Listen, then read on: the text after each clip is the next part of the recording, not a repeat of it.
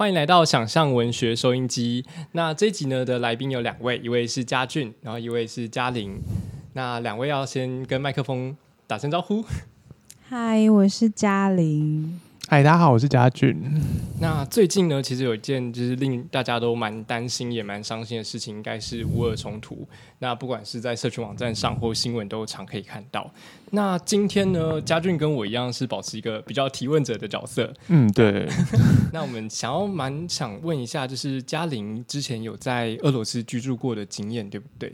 那可以跟我们聊聊看吗？好的。我嗯，的确是最近比较多人在关心俄罗斯，好像突然大家都变成专家了。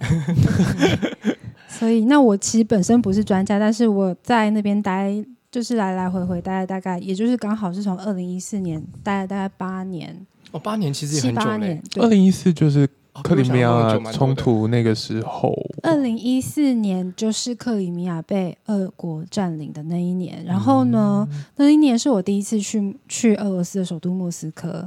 但是那时候还没有定居，但是就是是我第一次去到那个国家。然后中间就是我真的是看到他们经过经济制，就是经济制裁到现在。然后我是在二零二一年的。呃，就是疫情期间回到台湾，所以我现在站，我人在这里，可是我的家人还在莫斯科，所以等下可以来聊一下。发言应该不需要小心一点之类的吧？哦，要吗？我们等下就可以了解一下这件事情。了解，对，就嗯，那个佳音老师刚从。去年回来的时候，就本来大家都还很开心的，就是找老师去吃俄罗斯菜什么的。对啊，然后突然短短几周内，我看到那时候大家很开心的在分享各种俄罗斯菜。对，就是这个突然变成一个不太好玩的事情，就是它它是有一个蛮严肃的成分在这样子。那以这样在俄罗斯生活过这段期间，而且刚刚还说蛮刚好，就是克里米亚冲突爆发一直到现在，其实观察了俄罗斯的。而且是以一个外地，就是异乡人的身份去观察当地，那会觉得这次冲突的发生是必然的吗？嗯，就像我们我们刚刚都在讲这件事情，就是说从就是从二零一四年俄罗斯它占领乌克兰的境内的这个克里米亚这个半岛之后，其实冲突就开始了。嗯，那。就我在那里生活的感觉，我认为这个战争其实没有停过，因为那时候乌东一直都有，就是他在占领之后就有顿巴斯战争，那这个战争一直打打停停，只是他一直集中在乌克兰的东部，那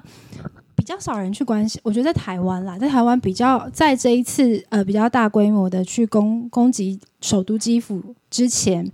比较少人去关心说，其实这个战争并没有并没有停止过，就从来没有停过，对。那说这个冲突是不是必然的？我想，其实大部分的俄国人对于普丁，他要承认，就是如果大家记得的话，在呃二月二十四号进攻基辅之前，其实是他先承认了那个东部的两个共和国顿内茨克跟卢甘斯克这两个共和国的独立的状态。那大家一开始就想说，哇，他怎么这样？可是其实这两个共和国是在二零一四年克里米亚纷争之后的那个四月就已经，他就已经宣布独立了。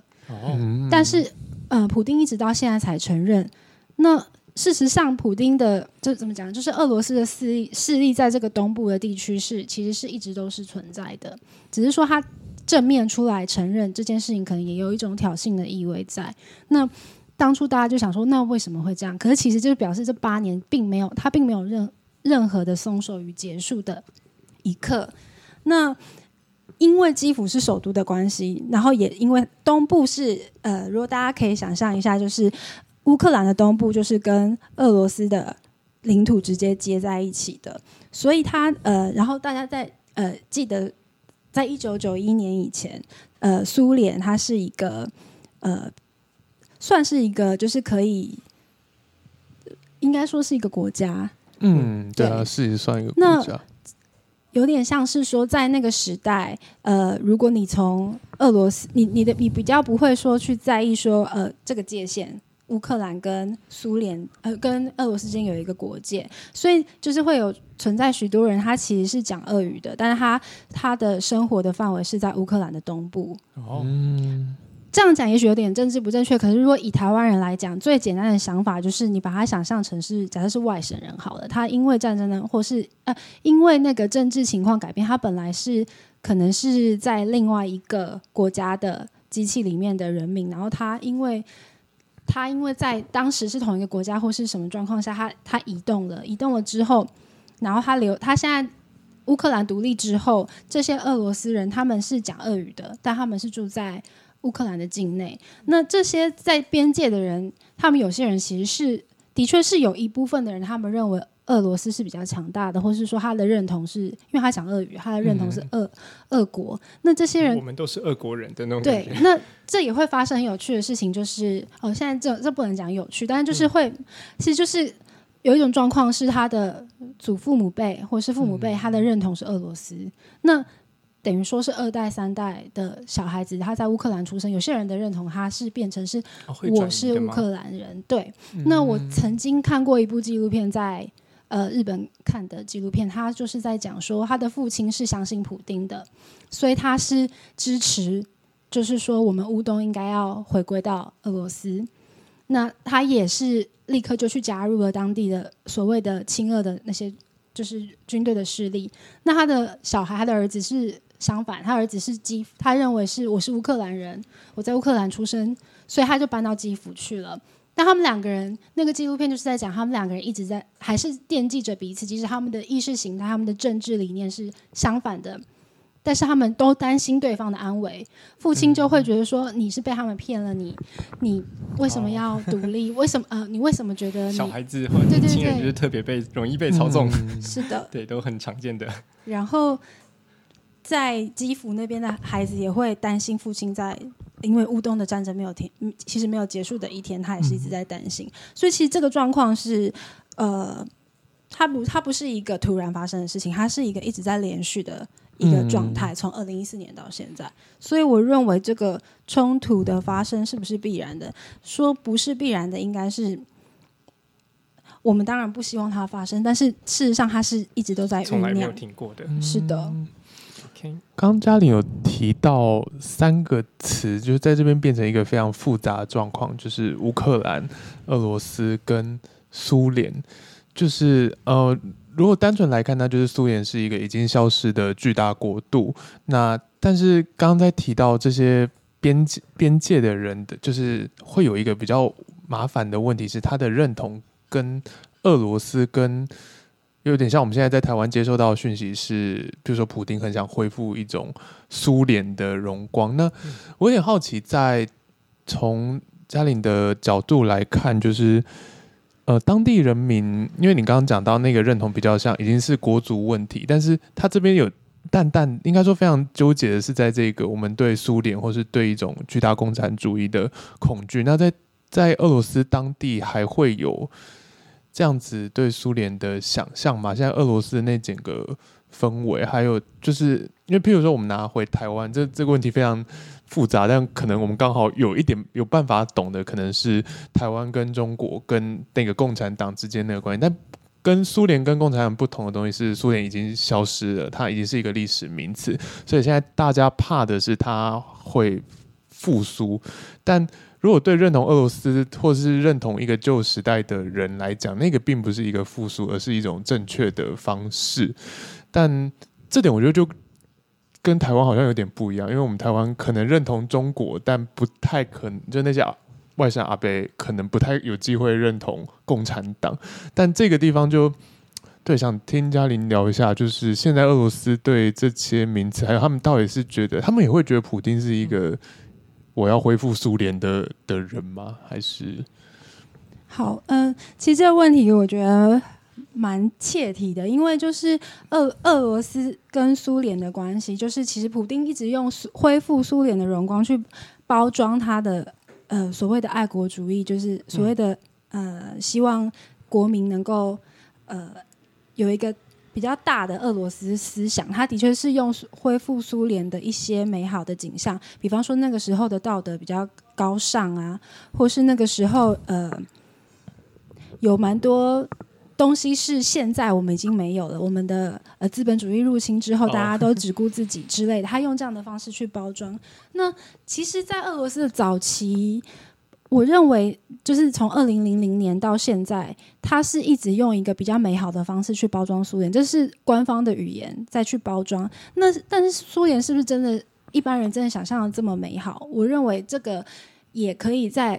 一些作品中，我们可以看到他们用有一些次文化，他们其实是用不一样不一样的方式去抢回所谓的苏联这件事情的话语权。呃，因为台湾我们比较少看到呃关于俄罗斯的作品，当代的作品，比方说电影啊，或者是戏剧或是小说。确实比较少。对，那其实我还蛮推荐大家去看一个，可是呃，好像有香港版的，但是我不知道，我我我有找，可是我找不到呃中文，就是台湾的中文版，它的日呃俄文的原名叫 Stiliagi，然后如果要翻成英文就是 hipster，就是很潮的意思。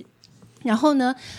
我不确定它香，但是我它有出中文版，你们可以去找那个 hipster，然后找可能打个俄罗斯之类，应该会出现。但是二零零八、二零零九，那这为什么我今天要提这这部片？这部片其实是在讲苏联时期，大概在五零年代那个时候，呃，有一个呃五零年代有一。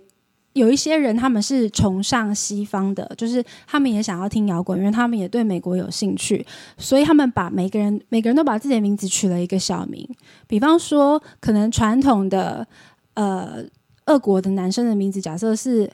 Boris，就是嗯 B O R I S Boris，他就会自己叫自己 Bob 之类，就他会把他们、对，然后可能比方说可能是那。娜塔莉亚可能是比较恶式，他就把它变成娜娜塔莉就好，就是他会把它把自己的名字改成是稍微更呃接近美国的，就是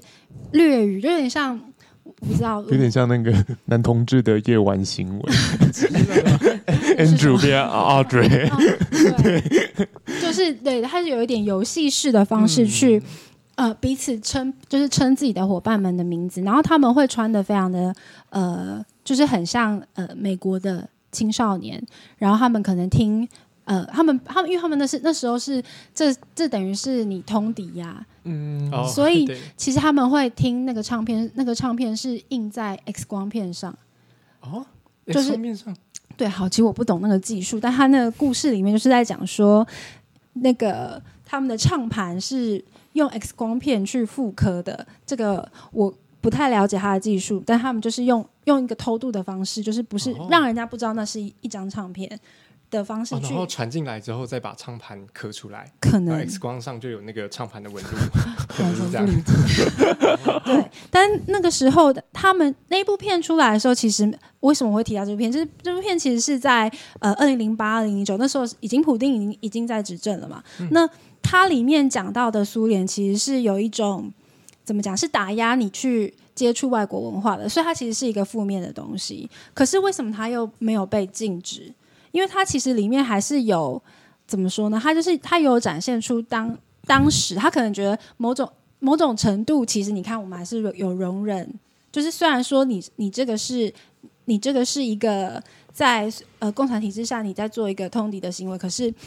你这个你你还是有把你一个电影不可能完全呈现的都是黑暗面，你你呈现的可能是当年的淳朴，你呈现的可能是因为它是以一个歌舞剧喜剧的方式去呈现，所以它其实是一个呃会让某些人怀旧的，所以你可以用两个面向去看。所以呢，那时候呃也蛮多俄国的评论家在讨论说，其实是官方跟文化圈在去抢苏联的话语权，因为文化圈是想要告诉你们说，苏联不是这么美好的，但是他并没有办法，就是完全的被就怎么讲，就是跟就跟官方硬着干这样，所以他用一个方式去包装。但是我要告诉你，我们是用次文化的，我们是在对抗主流的文化，所以。就是苏联不是这么美好，以至于我们必须要对抗它。但是，呃，官方的话语权就会希望说，你看我们大一统多棒啊！就是我们曾经是这么荣耀的国家，我们曾经是有这么好的呃崇呃崇高的道德、美好的歌舞，就是它变成是两边在竞赛。所以苏联怀旧这件事情，其实在这几年是一直是算是被美化。我我再举另外一个例子哈，因为我最近很喜欢的一个脸书的呃粉砖叫做 So 呃 Soviet Visuals，就是他就是讲苏维埃的视觉艺术，哦但是他全部他这次非常反战，就是他战争发生之后，他是一直在呃 po 一些反战的。可能是苏联时期的反战文学，但是你看，他就被二度诠释。它那个时候是苏联二二战时期的，可能是对纳粹的那种反战的文学。他现在把它拿来用在对普丁为什么要对乌克兰出兵的反战。那他当然马上、呃、马上就是会遭遭到一些可能干干预，就是说，哦，你为什么要你要在脸书？脸书本来可以用，这一次战争之后变成是要改 VPN 才可以用。哦，是哦，然后是的现在开始 VPN 才能连。对，因为其实其实俄罗斯一直都用一种比较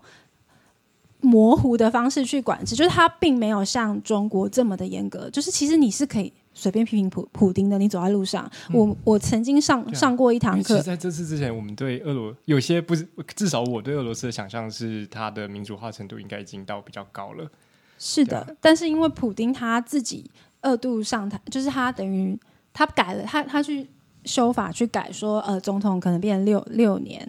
然后呃，总统退位之后可以有豁免权，就是就是他一直也哦，是、就是扩权。没错没错，所以说也在他的任内，就是尤其是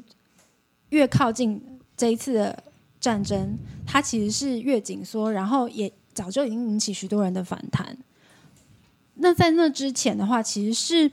除非你是他的政敌啊，除非你是反对党的领袖或是什么的，不然一般人你其实在网络上就是讲几句他的坏话，或是说对，或是甚至你参加抗议活动、游行是没有问题的。比方说，你就是支持另外一个领袖、另外一个另外一个意见，你是可以上街头的。但是因为这次的战争的关系，他一下子就在一两个礼拜之间，就是把每个人都掐紧了。现在是你如果在呃社群媒体上说这件事情是战争的话，你就是。你的、你的、你的、你的脸书可能就会被关闭，或者是啊，你他们脸书脸书是根本不能看，对就是你不能在你你必须要用一些文字去包装，就是你可能会说这是一个特殊的行动，就算你是反战，你只要讲出他是战争这两个字，你就有可能被判刑，就是哦比较严严严重也比较巨大的转变。我想问一个事情，但不确定嘉玲会不会知道，是普丁现在是连选得连任，然后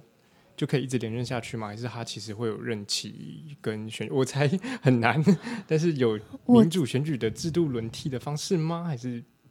我回想一下，我我不可能要，我不能保证我百分之百是理解我记得是正确。他有一个总统，他还有另外一个总统，然后那个好像还在招。我我讲一下我的理解好了，嗯因为他是二零零零年有当过两任，那时候是四年一任，嗯然后他中间当完两任就不能就连选不得该不得对连任了。对对，然后所以那时候他就是有另外，的确是像家俊说的，嗯是有另外一个人出来当总总统当了四年，然后于是他等于说他两任总统休息了四年，他又再选了一次总统。所以那就是从二零一三、一四、一五、一六嘛，对不对？哎，等下，呃，零零八零八，然哎后，一二、一一三、一四、五、一六，所以嗯在一二、一三、一四，呃，就是一二开始到这一段时间，就是有我们所谓的克里米亚的这个纷争，这个这个这件事情是在他的第三任，然后他他后来就把它改成是总统是可以任六年，我记得是这样子，嗯，也就是说六年才改选一次。那连选能不能连任，我我这边不是很确定，我怕我讲错。但我我才不管现在怎么样，普丁感觉都会改成可以。对。对，那当然，他开始的第三任就已经开始有一些声音在反弹，但是也要我必须要也要说，就是大家如果可能对川普的现象会比较理解，那我用川普来跟他比比，就是打比方好了，其实。川普马上第一时间就说普丁超帅啊，普丁超赞。他在就是他他做出这样的评论。那事实上，如果我们去想象俄罗斯这个广大的国家，它跟美国是一样，它有都市部，还有乡下。那所谓的都市部的精英，自就是比较接触到许多西方的东西的人，在都市部他也享受到所有的呃现代文明国家可以享受的，比方说呃支付呃，比方说虚拟的虚拟的支付啊，或是说呃我随时要 Po 文都可以，就是他已经可基本上现代化的好处。没错，它基本上跟表面上跟一般的言言论自由国家没有太大的不同，以至于他们都快忘记他们的总统是有问题的。那像这样子的人，就会马上就会出来反对，就是说，诶，他在搞什么？他是不是又要修？就是会渐渐开始怀疑。那像我的鳄鱼老师，他他现在人在台湾，但是我第一次上他的课的时候是在二零一五年、二零一四年、二零一五年。当时当时她是她是一个蛮年轻的女女生，她大概三十岁左右吧。然后就是现在三十岁，当年就表示那是八年前，那时候非常年轻。可能二十二、二十三之类的。那他那个时候是支持普丁的，就是也就是说，克里米亚那一次他是支持普丁的。那我不，我当然我不能用一个人代替全部的人。那而且毕竟他是在台湾，他可能也受到一些。他经历在台湾，我们可以想象，他从二零一三一四那个年代看到台湾的政党问题，就是第二次的政党问题，他可能会有所改变或是什么的。所以我不能说他能代表所有的俄罗斯年轻人，但是他这次非常的生气，他就是觉得，呃，他的转变不是突然一夕之间。我在呃中间跟他聊说，他就是已经渐渐对普丁失去了信心。可是事实上，普丁在呃二零一四年的时候，他是得到空前的支持。他那时候因为进攻克里米亚这件事情，他的支持率最高有到七成。那其实这一次，这一次也是一样，他乡下人还是我这样讲，乡下人不太好，就是一线农村部的人是支持他的，因为他们相信他的那一套，就是所谓的恢复大大大叔。的大叔群体成就感这样那我我我必须要讲，呃，我们假设我们现在站在那些人的角度来看这件事情，我们重新去想，我们不要站在呃，我们都我们都是，比方说民主国家去看这件事情。嗯，那我想要讲的是，我不是支持普京的言论，我必须要说，但是我我想要说他的论述，他有一个根据是说，呃，因为乌克兰他是在就克克里米亚，他是在。赫鲁雪夫，也就是苏联的一个稍微对他第二倒数第二任的总理总书记。对，然后他因为他是第一个出来就是挑战说史达林是有问题的，史达林是错的。他是稍微可能开明一些些，但是我们不能说他是完全的开明。但是他因为他的开明可能只是因为他跟史达林是政敌哦，对。但他总而言之，他否定了史达林做的一些决定。那当时他是他把克里米亚。分给乌克兰，因为他说我们都是一个国家嘛，所以克里米亚属于谁不重要。所以普丁认为那就是这就是一个历史的悲剧，因为他觉得克里米亚本来就不是乌克兰的。那为因为你当时我们都是同一个国家，所以你就把它随便送给他了。送给他之后，就现在我觉得你们克里米亚也跟乌克兰没什么关系啊。那克里米亚我拿回来有什么关系呢？所以当时有许多的俄国人是。支持这一套，所以他跟这一次他进攻整个，就是说基辅乌克兰的的那个论述是不一样。当初是其实他那个所谓的克里米亚本来就不属于乌克兰，这件事情是蛮多人支持的。那事实上，乌克呃克里米亚人跟乌克兰跟苏呃跟俄罗斯，如果硬要说话，其实他们是达达人建的国家，他其实是被斯拉夫人打下来的。那他其实根本就也都不想跟你们，我也不想跟乌克兰独立，我也不想要呃。同一个国家也不想跟俄罗斯，所以这个问题就会更庞大。所以当初他的八年前的克里米亚的那件事情是比较模糊、比较灰色的地带。就是说，你硬要说他要拿，好像有人支持，你也不会说哦，你也不会说完全不能理解。嗯，但是这次的状况就不太一样。对他们现在俄罗斯国内，因为我们有些很多新闻就会报道说，他们其实接收不到正确讯息。那从你的角度来看，就是他们现在到底能接收到的讯息有几趴是比较流通的？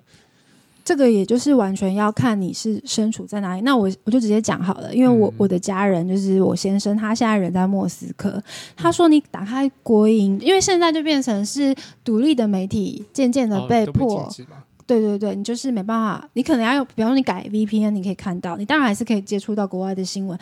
呃，现实状况是没有这么的。你想要看的话，你看得到。可是问题是，你要想，如果你是一个呃七十岁的装 VPN，其实有技术门槛，不是所有人都会装。如果你是一个七十岁住在乡下然后的老奶奶，你可能只能打开电视看。那所有的国营媒体都告诉你说，我们是要去拯救这个呃，因为他们要他们要把俄罗斯的俄罗斯裔的人清洗掉，所以我们是要去拯救那边的人。嗯那我我记得好像有人是说呃他自己人在乌克兰，然后他跟他的母亲讲，他母亲不相信他的话，他说、嗯我他他母亲相信电视告诉他的一切。那我我觉得这这就是一个没办法，这是完全是个人每个人的状况不一样。嗯对，所以就是说，你是在城市部，或是你在乡下，你你可能接触到的，你的管道也不一样。比方说，年轻人可能他就有更多的机会，是他可以去了解说，这个这个是跟我理解的。我，因为他到昨天为止，他都还是跟我们台湾人一样，是可以上脸书，嗯是可以使用 IG，是可以他想要看 CNN 或者他想要看随便一个东西都看得到的。嗯所以他不可能一一夕之间去相信说，哦，只有国营媒体讲的是对的，那就是要看他是什么样子的一个身份，或是说他处在的位置是在哪里。那嗯，你会觉得我们这一次冲，应该说现在如果就先不论冲突，而是论俄罗斯国内现在这个政治流动的情况的话，国内有可能因此出什么大事吗？因为我其实，在我们在读斯拉夫民族的历史的时候，会发现它的事件跟别的国地区的民族会比较不同的是它，它的斗争都是有某一种阶级性的，就是包括最早的是公国跟沙皇的，然后他们的革命都还是会跟军权扯上关系，比较不会出现那种法国大革命的那种 一一次直接干翻，然后 甚至出现乌托邦这样的叙述。那就以现在的这个状况来看，你会觉得俄罗斯这次国内会发生什么事件吗？还是他对？我觉得不会，俄罗斯的政党状况是怎么样？就是国内大概有是一党独大吗？还是有几个政党？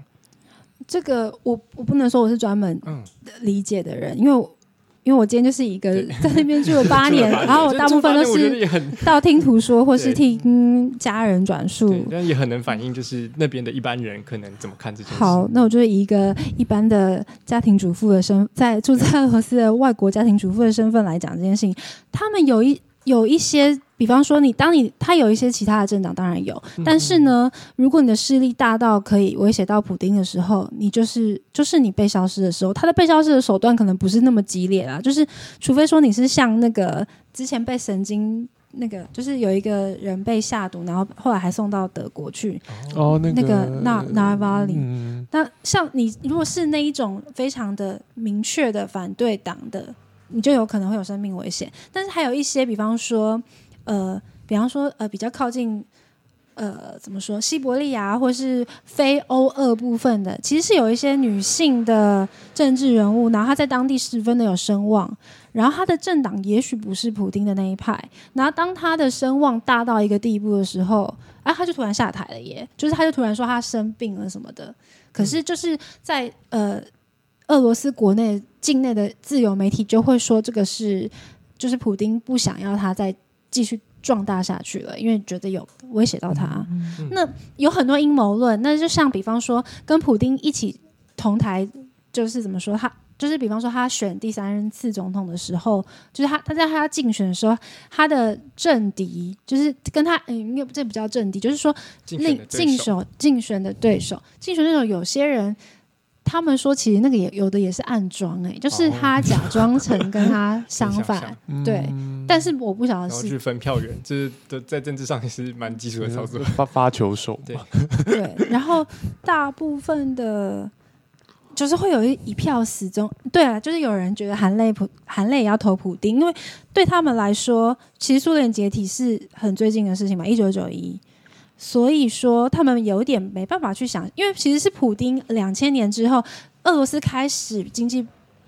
变好，其实是普丁上台之后，尤其是在二零零八年的前后吧，就是他等于他两，其实有人说他前两任做好就下台，他就是一个非常他的 record 嗯就会很好，蛮对。对，可是那时候我记得二零零八年的时候，我记得他那时候莫斯科的物价可能是全全球最贵的，有一段时间。哦，那我我讲一个有趣的事情，就是我二零一四年过去的时候，我去我一开始去的时候觉得东西超贵，贵到爆。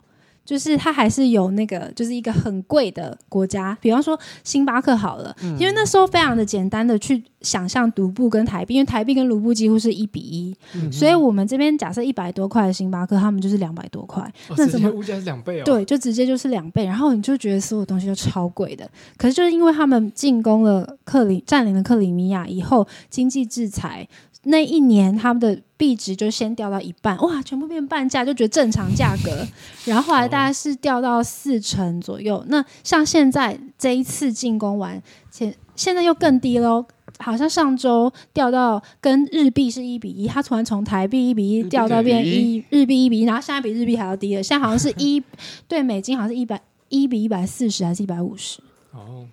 就你现在可能去俄罗斯会觉得哇，东西好便宜，好开心，对之类的。哦，好好嗨哟，很嗨。我就听到，就是跟我想象中，就有一个，应该说本来就对俄罗斯的了解就本来就比较少。那现在听到他一个好像是一个正常运作，就是他是在一个世界的脉络里，但是同时间又非常的，又又发生很多自己的故事的。的的一个地区，我其实有一点好奇，就是那俄罗斯当地现在对，应该说他们在这几年你的经验里面，他们对外语者是友善的吗？还有就是有一些，因为我们在讲俄罗斯会讲一些比较。可能是中国那边传过来的刻板印象，什么战斗民族，然后什么水都当伏特加喝，或者是 就是传传刻板文化刻板印象。对，然后普丁养的那堆宠物 都很很醉，那些是就是你会怎么解释的？好的，我们那我们现在讨论刻板印象，好了，战斗民族跟伏特加跟吃很多很多甜菜，吃很多很多甜菜是真的，就是罗宋汤的汤底就是全部甜菜嘛，然后他们有沙拉，也都是基本上一天没有吃到甜菜是一件蛮奇怪的事情，对，所以这件事情是真的。然后伏特加的话呢，呃，其实有蛮多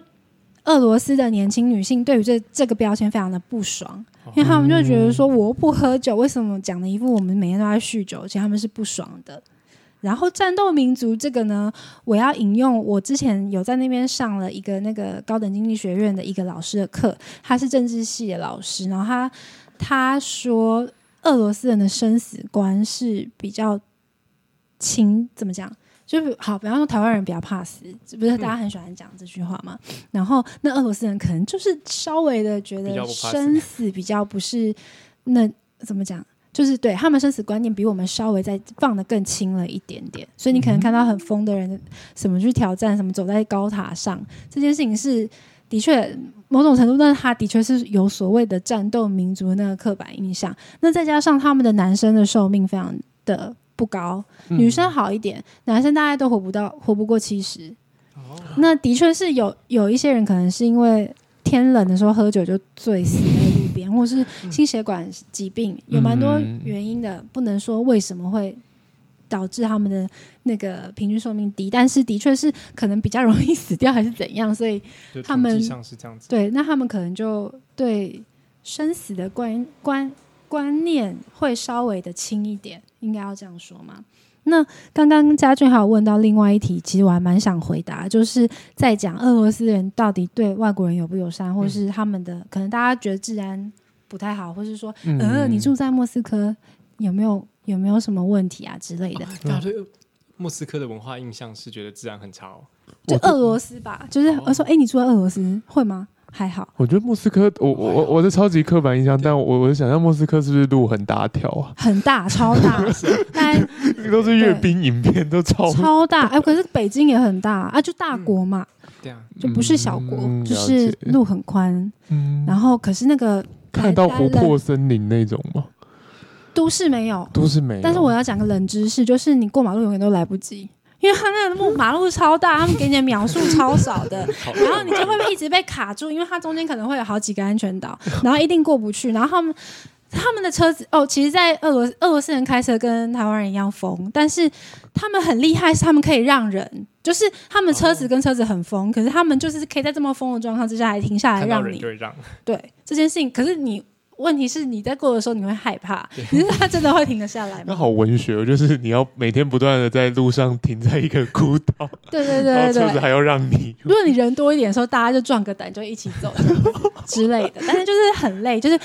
什么二十秒你要我走五个安全岛，你有没有搞错之类的？好可怕。对，好，这是一个冷知识。但是我、我想要讲的是，如果我要讲俄罗斯的治安，或是俄罗斯对外国人的友善程度友善程度，我觉得要分成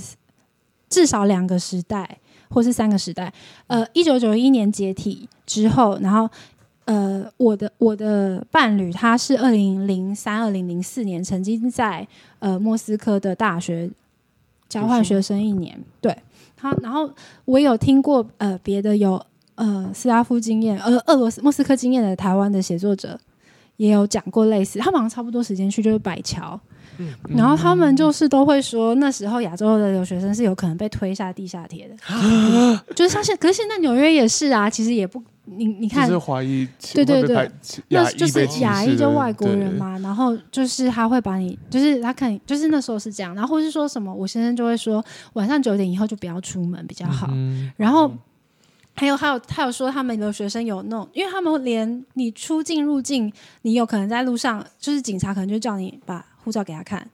然后可能就不还你之类的。不过警察是到现在也是不要跟他打交道比较好啦。俄国警察就是最好没事就不要不要贿。赂可以处理的吗？还是是啊是啊是哦可以的，是但是你要看他心情吧。就是反正基本上去俄罗斯就是不要不要跟警察打交道比较好。这时候觉得台湾警察大部分状况下还不错，他对们还会出猛男对阅历很棒。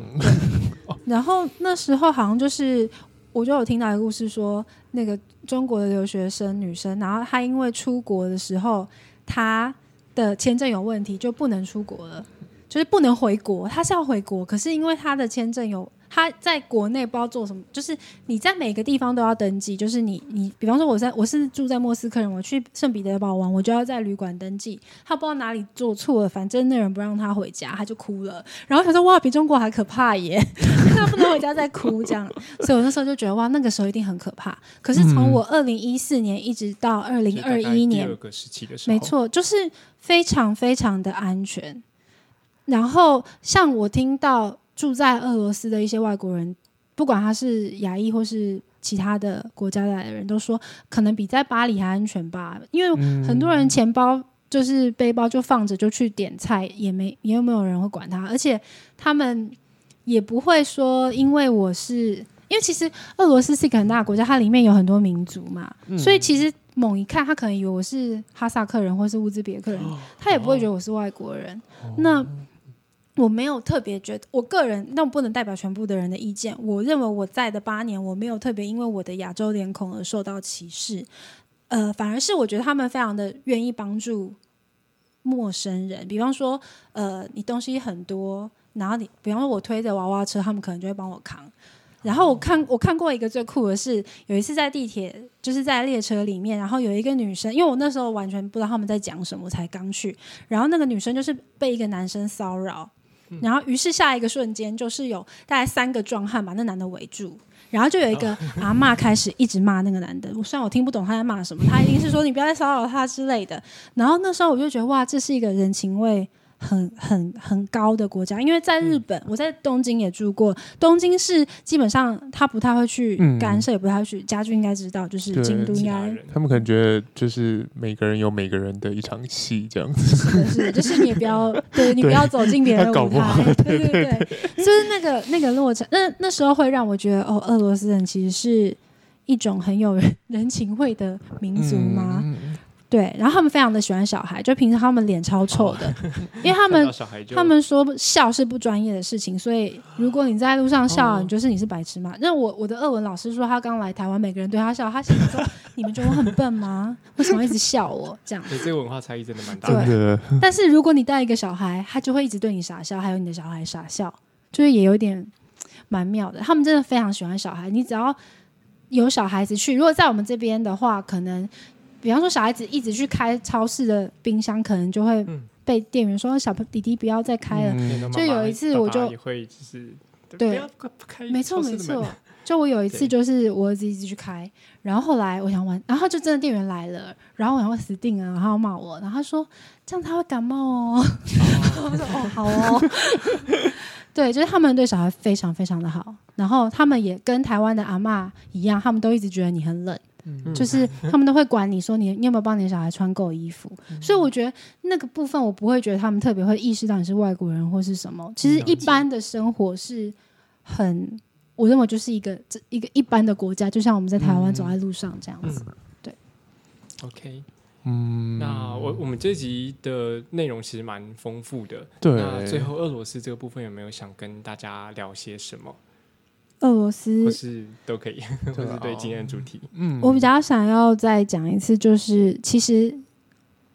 至少是我的同温层，或是说我我认识的俄罗斯俄罗斯人都是不赞成这场战争的。了解，嗯也许我没办法去深入农民，或是我知道有有啦，我知道有一些什么比较，就是他跟都市没有太大连接的人，他是支持的。但是至少我认识的年轻人，因为我们要对一个国家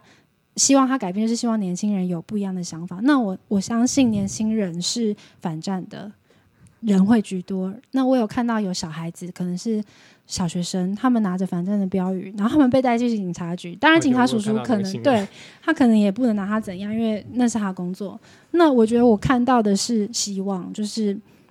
我们还是有希望的，这个国家还是有希望的。然后，呃，